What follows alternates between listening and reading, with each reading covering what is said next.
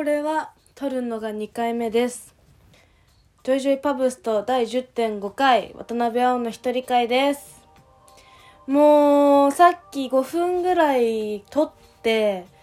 あーちょっとこれからちょっとどうするべと思って自分で書いたね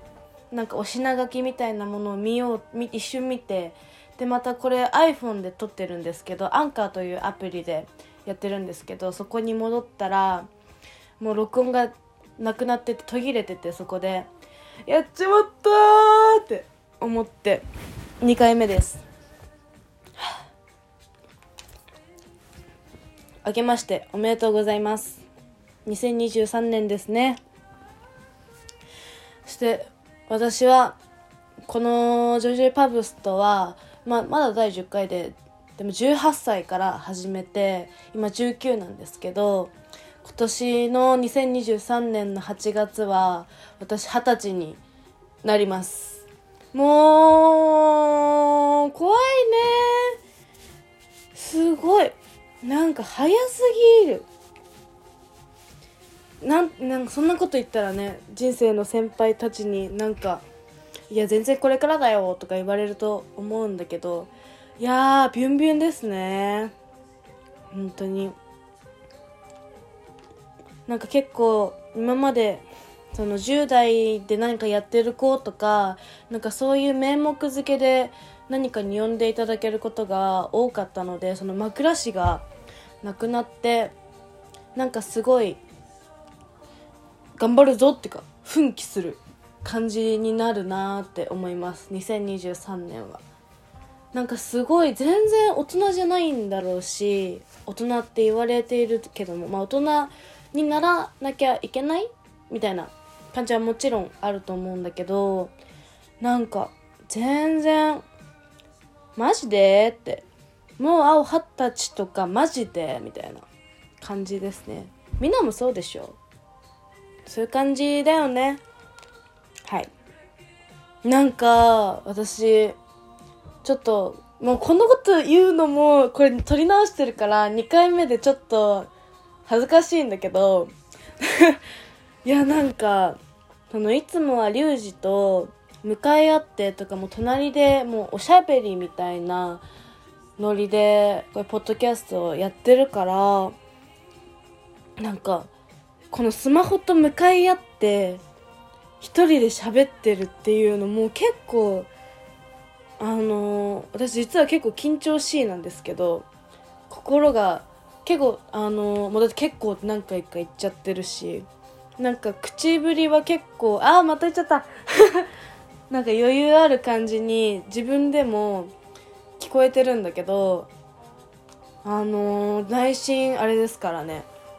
大汗ですからね。ハートが今。湿ってます。そう。じゃあ最近のジョイ。最初にね。恒例の。話していきます。そう。最近のジョイあの私ハイストライクテーブルというもうジョイパブでも夏頃から行ってたかな。なんかえっ、ー、と友達のふみちゃんというとても素敵な子と2人でウェブマガジンハイストライクテーブルという名前のウェブマガジンを立ち上げましてこれが11月の後半にしっかり公開最初の公開をしたのかな。ダメ全然記憶がなんですけどと私はさそうそこで音楽のコラムとかちょいちょい単発で、まあ、結構自由研究みたいなノリで出しています。でまあハイストライクテーブルというのはコンセプトが「Us They」というまあ私たちから彼らへっていうまあテーマを持っていて、まあ、もちろんなんか英語が合ってるんじゃないの間違ってんじゃないのとかとりあえず置いといて、まあ、バイブスだけで話させていただくと、まあ、テーブルっていう名を持つ通りこれは私のテーブルでもあるしふみちゃんのテーブルでもあるわけででその他にもいろんな大きいテーブルもう中華テーブルの100倍大きいテーブルみたいなイメージでみんなでいろんなものを乗せていって、まあ、それがすっごいおじさんとかおばさんとかおじいちゃんおばあちゃんとかから もう何かを始めたての子とかこれちょっとごめんなさいちょっとのど飴を今 舐めててちょうってなっちゃった。なんだろうな。うん。そう。みんな何かに興味を持ち始めて最初これってどういうことなんだろうみたいな。なんか音楽とか映画とか小説とか好きになったりするわけじゃないですか。それがまあ中学生の頃だったり高校生だったり大学生だったり、まあ、もっと大きくなったから大きくなってからもしくはもっとちっちゃい時からなんかそういうものを発見して自分に取り込んでそして自分もやりたいって思ったり発信したいって思う子たちの、まあ、特に私たちから見た若い子も10代に向けてその子たちの何かヒントになったり刺激になったりそしてその子たちも何かこのテーブルに物を置けるような気楽にそんなプラットフォームを作りたいねっていう話をふみちゃんとしてでそしてこのハイストライクテーブルというものが生まれています。はあ。こうコンセプトみたいなものをしゃべるとすごくなんだろう言葉一つ一つをすごく丁寧に考えて選ぶから脳が疲れますね。てか今もう1時半なんですよね。もう寝る時間だからさ夜の1時半。もうねこうギリギリもう本当にあのジョイパブ1ヶ月に1回講師なんですけどだいたい30とか31日なんなら31日の24時近くに公開されることが多いと思うんですけどこれはあの私が編集とアップを担当しているんですけどもうこれはギリギリまでね面倒くさがって何もしないという性分ですね。そして今日は1月31日のえー、っと0時1時24分ギリギリ。は。そうだそうだそうこれ最近の順位の話してたんだよね。そうあのー、そういうハイストライクテーブルっていうのが始まってでこの前友達が主催しているパーティーに行ったんですけどその時にそこで会った子たちにそのハイストでの私音楽のコラムを書いてるってさっきも言ったけど さっきも言ったね。あの音楽のコラムの記事読んだよとかそこので私が紹介した音楽聴いてるよめっちゃいいねみたいな。なんかそういうリなんていうフィードバックというかいいねとかそういういい反応をまあいただけてなんかそれがすごい嬉しかったです。ええ本当に嬉しかったです。これ聞いてるといいな。なんかあなたたちにとっても私は嬉しかったと言いたいです。はい恥ずかしくなってきたので今聴いてる曲はえっ、ー、と今年コーチェラにも出るワイズ・ブラッド先輩のグレープバイン。グレープバインですね。最新アルバムの中から。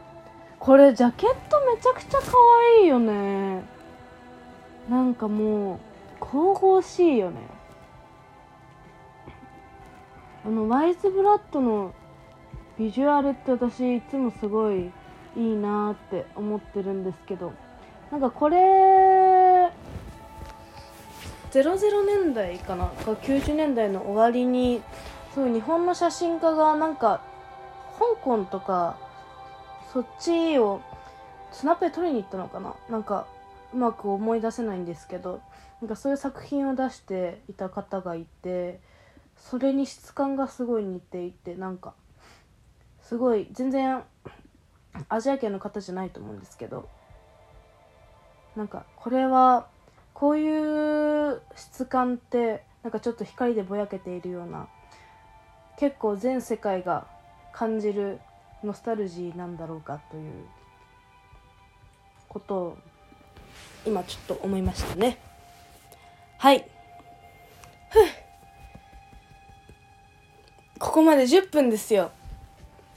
たどたどしいね。鼻声だしねちょっと。いやちょっとまた風邪ひき始めちゃったかもしんないな。なんか私あの年始早々あのまず三が日終わってまあ三が日で遊ぶじゃないですか普通に。三が日終わって4日に、まあ、生理が来てで私結構もうお腹痛くても大パニックみたいな感じなんですけどもうお腹の中でマツケンサンバみたいな。でもそれで私もう寝込んじゃうんですよ生理切ったら。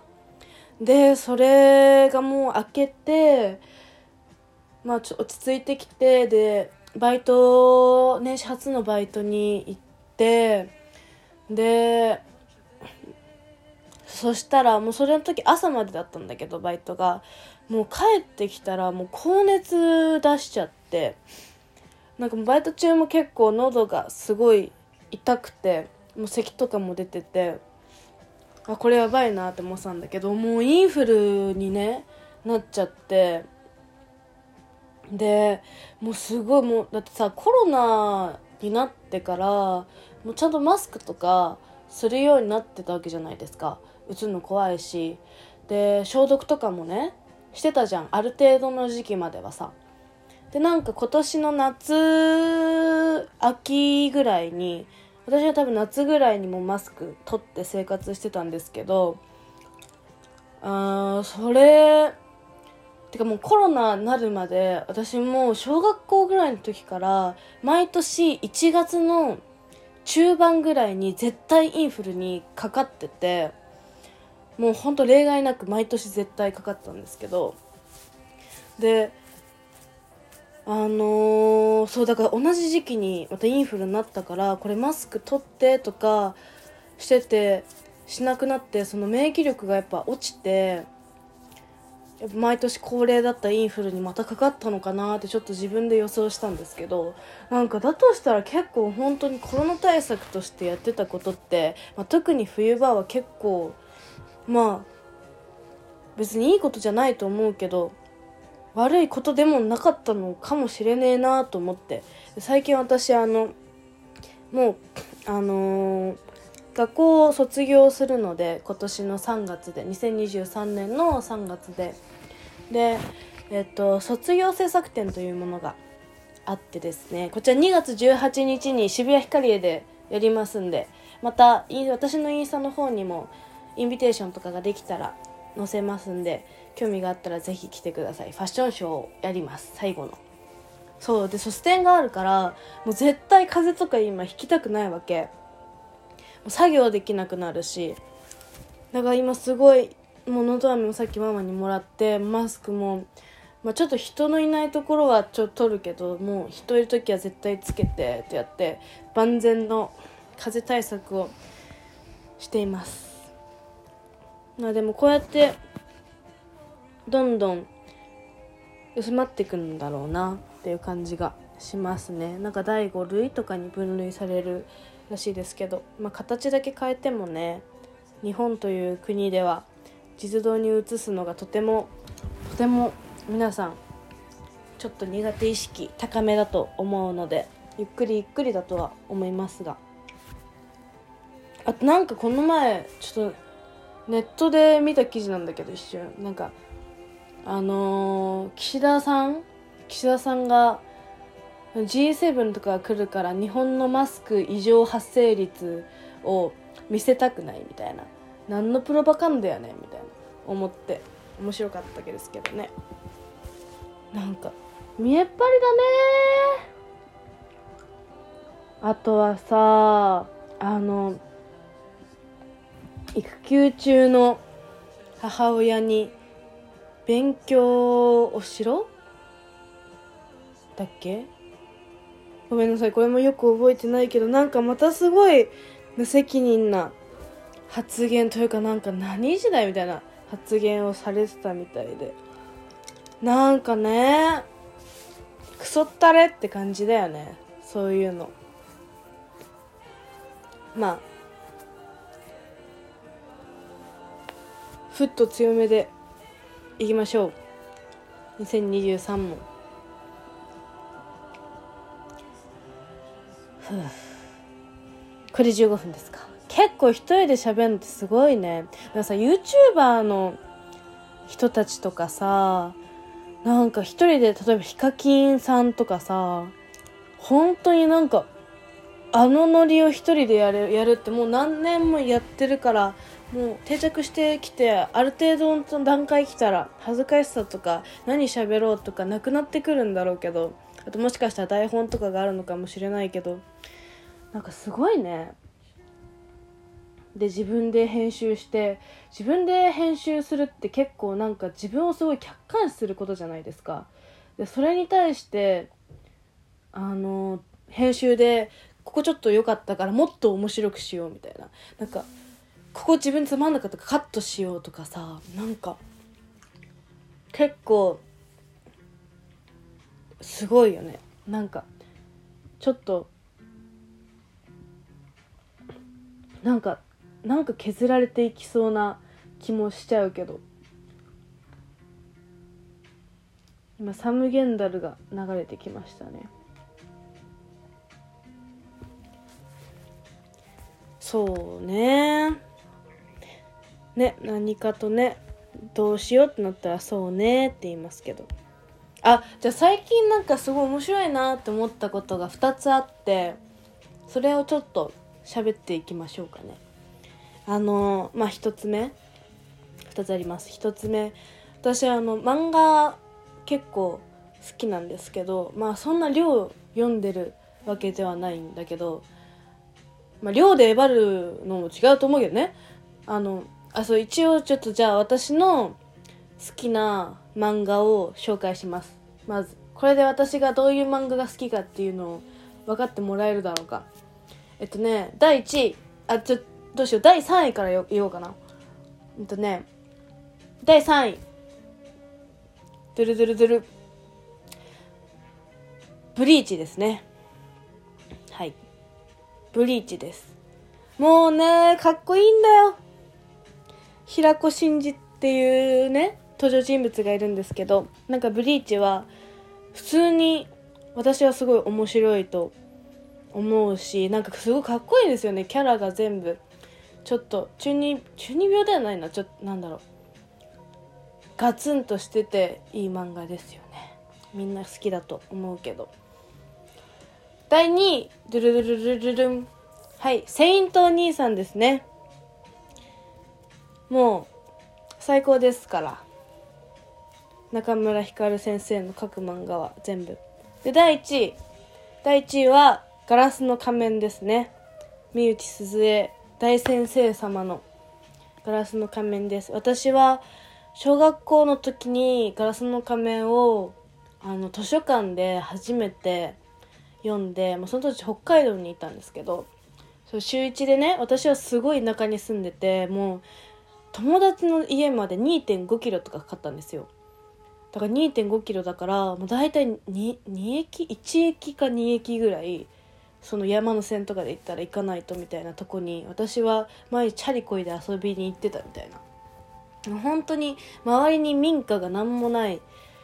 ところに住んでいてでその町にね行くのが本当週1とかだったのでその車に乗せて行ってもらって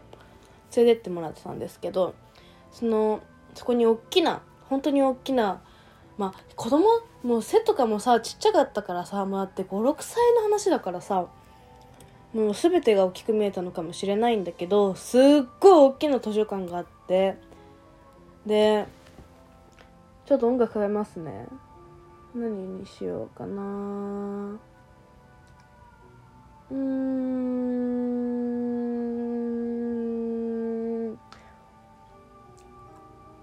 これにします。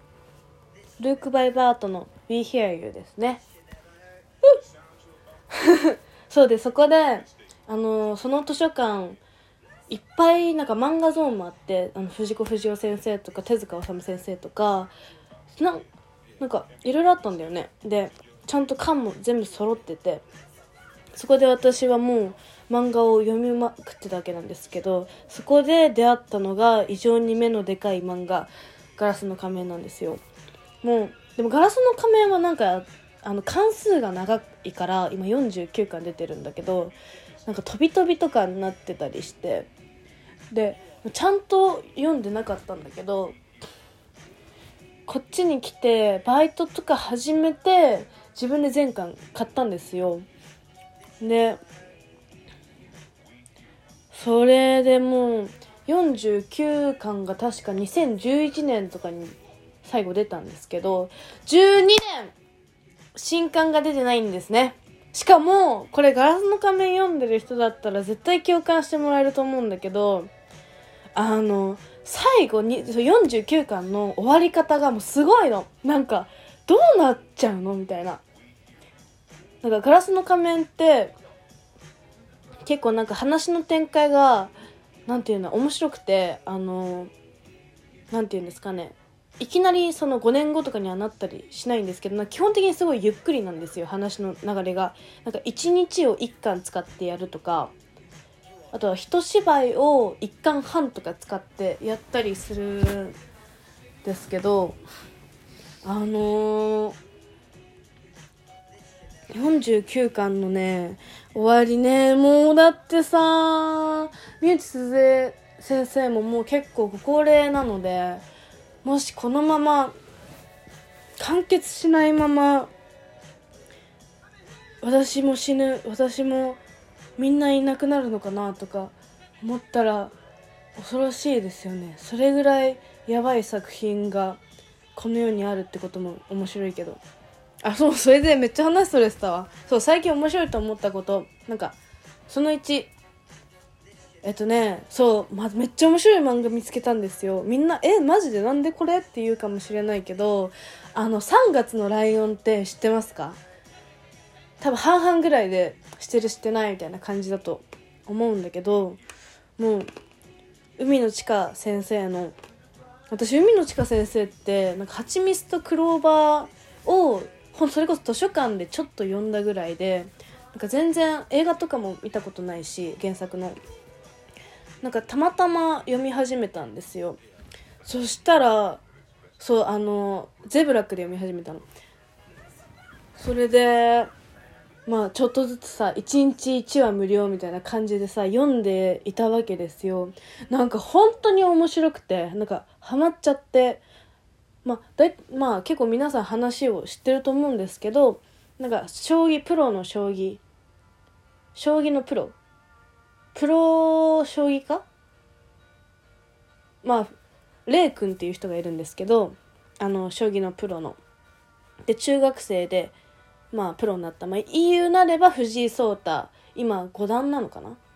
藤井聡太さんが五冠っていう五段まだ五五段っていうのもすごいですよね。まあそれはまあそうなのかもしれないけど。だって名人タイトルいっぱい取ってるのにねっていうのを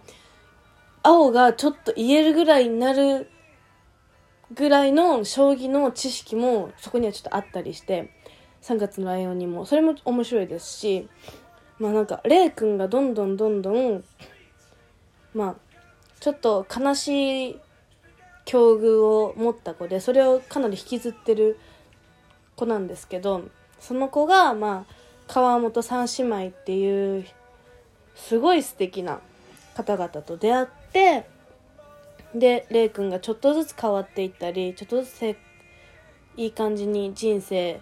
を見えるようになっていくっていう話なんですけどまあなんかすごい結構コメディ要素も多くてそれがすごい結構重い話っちゃ重い話なんだけどさあのすごい読みやすくてでなんか本当になんだろうこれ私スマホで読んでるけどマジページをめくる手が止まんないみたいな感じでさ生まれて初めて漫画のアプリに課金をしちゃったもんね。うわやっちまったって思ったんだけどなんかいやでもお昼ご飯のコンビニ代ぐらいだぞこの出費と思ったら。うわ全然いけるわとか思っちゃって。いやーでもこれは漫画を全巻。買います私は。もうさでも本棚もいっぱいでさ置き場所がねないんだよね。皆さんって結構これガチで知りたいんだけどあのー、漫画とか本とかそれ DVD とかレコードとかって収納スペースって限りあるじゃないですか。ないと思ってたんだけどあるじゃん。本当に入りきらないわこれってなったらどうしてますか？捨ててる？売ってる？なんか私捨てるのすっごい嫌で。まあだって買ってもらったものだったり自分で買ったものがあなわけじゃないですか。もらい物だとしたらもっとなんか捨てるのちょっとマジごめんって感じだしでも売るってなってもさ漫画とかだったらさもう何十巻とあるものをブックオフにさわざわざもうリュックとかに入れて持ってってさ結果800円にもなりませんでしたみたいなオケラーみたいな感じに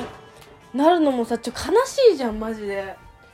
だから私は結構人にあげたり漫画好きな子とかに最悪あげるみたいな感じでできるだけ詰め込んで最悪あげてまあなんなら最悪あの読みに行けるしみたいなノリでやってますね。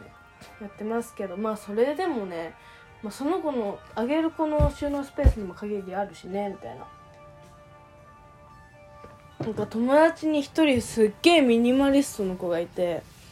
なんか本人多分そんな気をつけてないと思うんだけどもうか本買って読み終わったら売るか捨てるみたいな。えなんかそれすごいなって思って。あ結構本とかこれずっと手元に取っておきたいなって思って買うからなんか脳にその本の情報を貯めといてそれだけで OK っていうのは結構ちょっとなんか別に羨ましくないけど全然。羨ましくないけどちょっといいなーって思いますよね。その思い切りの良さというかそこに行けるのを私は今まで持ってこなかったからそれを教えてもらうまでそのやり方を。なんかすごいなって思う。だでもさそういうのってさ私結構やりがちなのが買って読まないっていう。マジで買って読んでない本ちょっと今本棚から雑草。してたまるだけなんですけどね。まずこれゲルハルト・リヒター写真論絵画論。ロバート・ストアほか最新の対談とカラー図版を収録した完全リニューアル版。読んでませんね。これは半分も読んでないよ。ちょっと難しかったのよ。えー、あとは何だろうな。ロックで独立する方法。忌野清志郎清志ちゃん。これも3分の1も読んでない。なんか読むの辛くなってやめちゃった。あとは漫画は全部読んでんだよなちゃんと。やっぱ軽いんだろうな青の中で。あとはなんだ？あなんか意識高いのかな。美術手帳。NFT アートって何なんだ？デジタルアート売買の新たな生態系を探る。これは空にしています。たまに。もうそんぐらいにいいですよ。もう教科書みたいなもんですね。えー、あこれも読んでない。美しくなるにつれて若くなる。白洲雅子さん。これ母親に借りて読んでませんね。ページを開く気が起こらないんだよね本当にあとはなんだあそんなもんかなそんなもんかそんなもんですねいやーなんか結構結構リヒターの本でしょ山の清志郎でしょ NFT でしょなんかちょっと美しくなるにつれて若くなるとかなんかちょっとタイトルはあんまりいい気しないけど。なんか結構読むのしんどそうなやつってやっぱ残しちゃうんだな。そんなこれちょっと読みますわ。終わったら。って言って読まないんだよね。どうせネットショッピングとか始めるんだよね。はい。そう。これ1個目ね。面白かったこと。えっ、ー、と3月のライオン。もうほんといい漫画なんですよねもう「あー!」とか叫びながら読んでる感情が動動きがとてもなんかあーなんか落としちゃったはいそうでもう一個ね面白かったことこれすごい紹介したいなーっていうことがあってあの岡崎京子さん岡崎京子先生を最近私すごい中学校の頃から大好きなんですけどあのまた読み返し始めてでなんかほとんど全部持ってるんだけどちょっとまたまだ足りてない部分とかあるので特に初期の方とかあの持ってないからちょっとこれも欲しいなって思ってるんだけどあの岡崎京子先生の「戦場のガールズライフ」っていう確か2006 2016年にやってた展覧会、まあ、回顧展みたいな。あれ回顧展って回顧展なのかな？回るになんか懐かしがるみたいな字で。えてかピンク・フロイド流れてたんだ。なんかさもっと可愛い系の曲流したかったんだけどさちょっと最近こういうのばっか聞いてんだよね。じゃあちょっと今からするお話と重めはちょっときついんではいこちら流します。そうであのそれの図録というかオフィシャルブックを買ってまあ正直あんま期待しないで買ったんだけどその未公開あのタコボにさ収録されてないのとかあるからさそういうのなんかすごい読みたくなっちゃって買ったんですけど結構高かった。2400円ぐらいしてすごい重たい本なんですけどここにコラムというか、まあ、その岡崎京子店に寄せて小沢健二さんが書いた文章がちょっと最近面白いなと思ってこれを紹介したくて。タイトルが「皆さんの話はキンク」っていうタイトルなんですけどまあ要は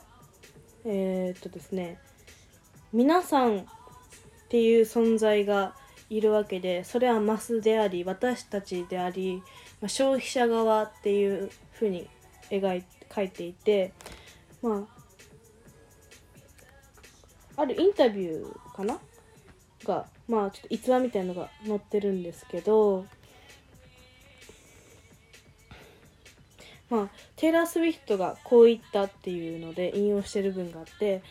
テイラーが高校を卒業したのは何年も前なのに彼女が今も高校時代のことを歌詞にし続けていることについてある記者が質問したの。あこれプロデューサーの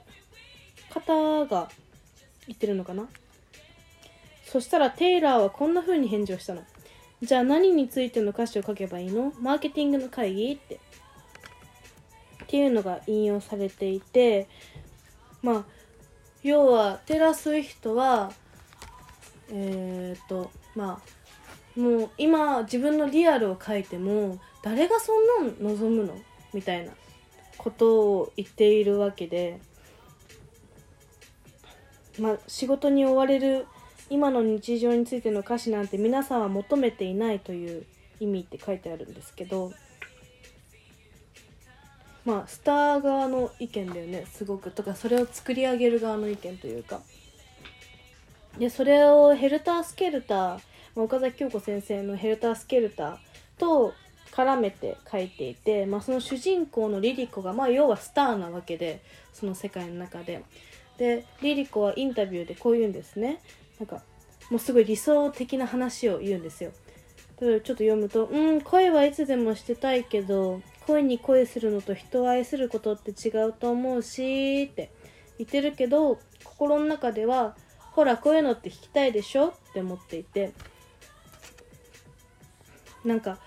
それってこっちが消費者側が求めていることを彼らは演じていてっていう世界その客観視。それすごい面白いと思って。で私はあの k p o p のアイドルだったりアイドルがすごく、まあ、ちっちゃい子がすごい好きで、見るのも好きだし応援するのも好きだしみたいな感じで追っかけてるんですけどなんか最近特に k p o p では何て言うんですかねなこの前えっとルセラフィムのユンジンっていうメンバーが「アイコールアイドル」「アイコールアイドル」っていう、まあ、ソロ曲を自分で作詞作曲家のした曲を出していて。まあ、それについて SNS の誹謗中傷だったりアンチコメントだったりっていうことがまあ描かれているんですけどなんかそれの姿って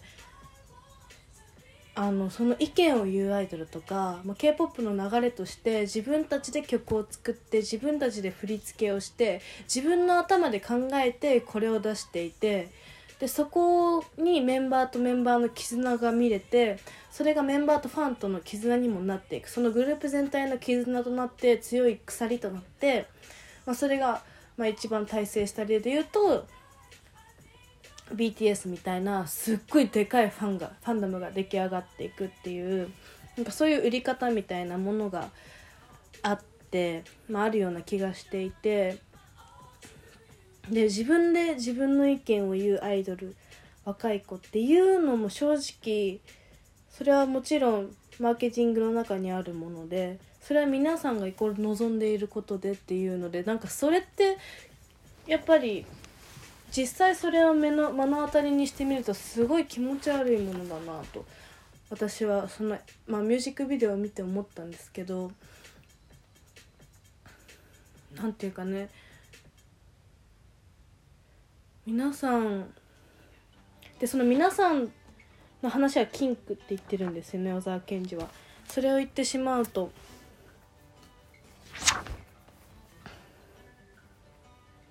なんか本当の本気の歌詞を書いたら皆さんの期待を裏切ってしまったらもうここにはいられないみたいな感じでね。でもなんか本当にそれってスターだけの話じゃないよなって思うよね。これね結構本当に面白いです。話下手だな。ちょっと頑張りますね。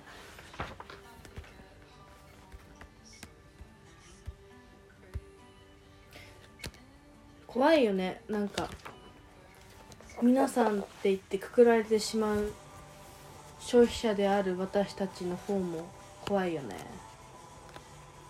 お互いに。だけど。後味が悪いな。ですがすごくこれ面白かったので紹介したかったです。皆さんという話はキンクでもこれを読み解けたら結構なんかそこそこいい感じのものが作れるんだろうなって思います。その皆さんは何を求めていてっていうこと。それが例えばそのまあでもあれなのかもしんないね。例えば飲み会の二次会のさカラオケとかもさ私は結構そういう風に思うわ。なんか皆さんがいてでその電目でさその歌う曲入れるじゃん。なんかあの時に私すごい悩んじゃうの。なんか何入れようみたいな。青が知ってる曲とかさ本気で歌いたいのとか言ったらさもうそれこそなんか沢田研二とかさ矢野顕子とかさまたちょっとなんか譲歩してスカイ・フェレイラとかになるんだけどさそれって誰みたいなところから割と始まっちゃったりするじゃん。なんかもうなんかそういうこといろいろ考えてさもうそんな盛り上げなきゃいけないんだろうしみたいな。もうすごい私カラオケ嫌いなんだけど あのー、だそういう小さなカラオケボックスの中の一つの部屋の中にも皆さんと皆さんがいてでそれってそのすごいスタート消費者だけじゃないよね本当に。例えばパーティーの中でもそうだしさ日常会話でもそうかもしれないしマーケティングってやつなんですかね。うん。なかなか喋ったんじゃないかな。どうやって締めたらいいんだろう。もうちょっと途方に暮れてるポッドキャストになっちゃったかもしれない。まあでもこんな感じなんですよ。うんこんな感じなんですよ。私は。へえ。ね。なんか曲もいい感じに最後の曲が最後の曲じゃないわ。ちょっとちるいちるいって言葉嫌いなんだけど曲が流れてきて。いい感じですね。それでは結局みんなジョイ！おやすみなさい。